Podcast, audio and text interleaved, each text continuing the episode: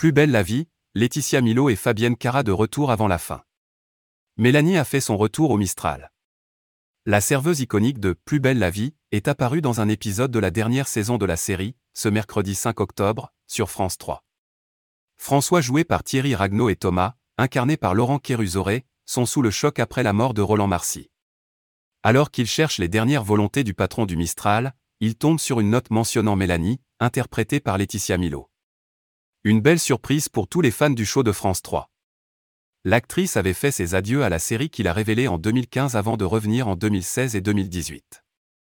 Une autre comédienne emblématique fait son comeback pour les derniers instants de la série.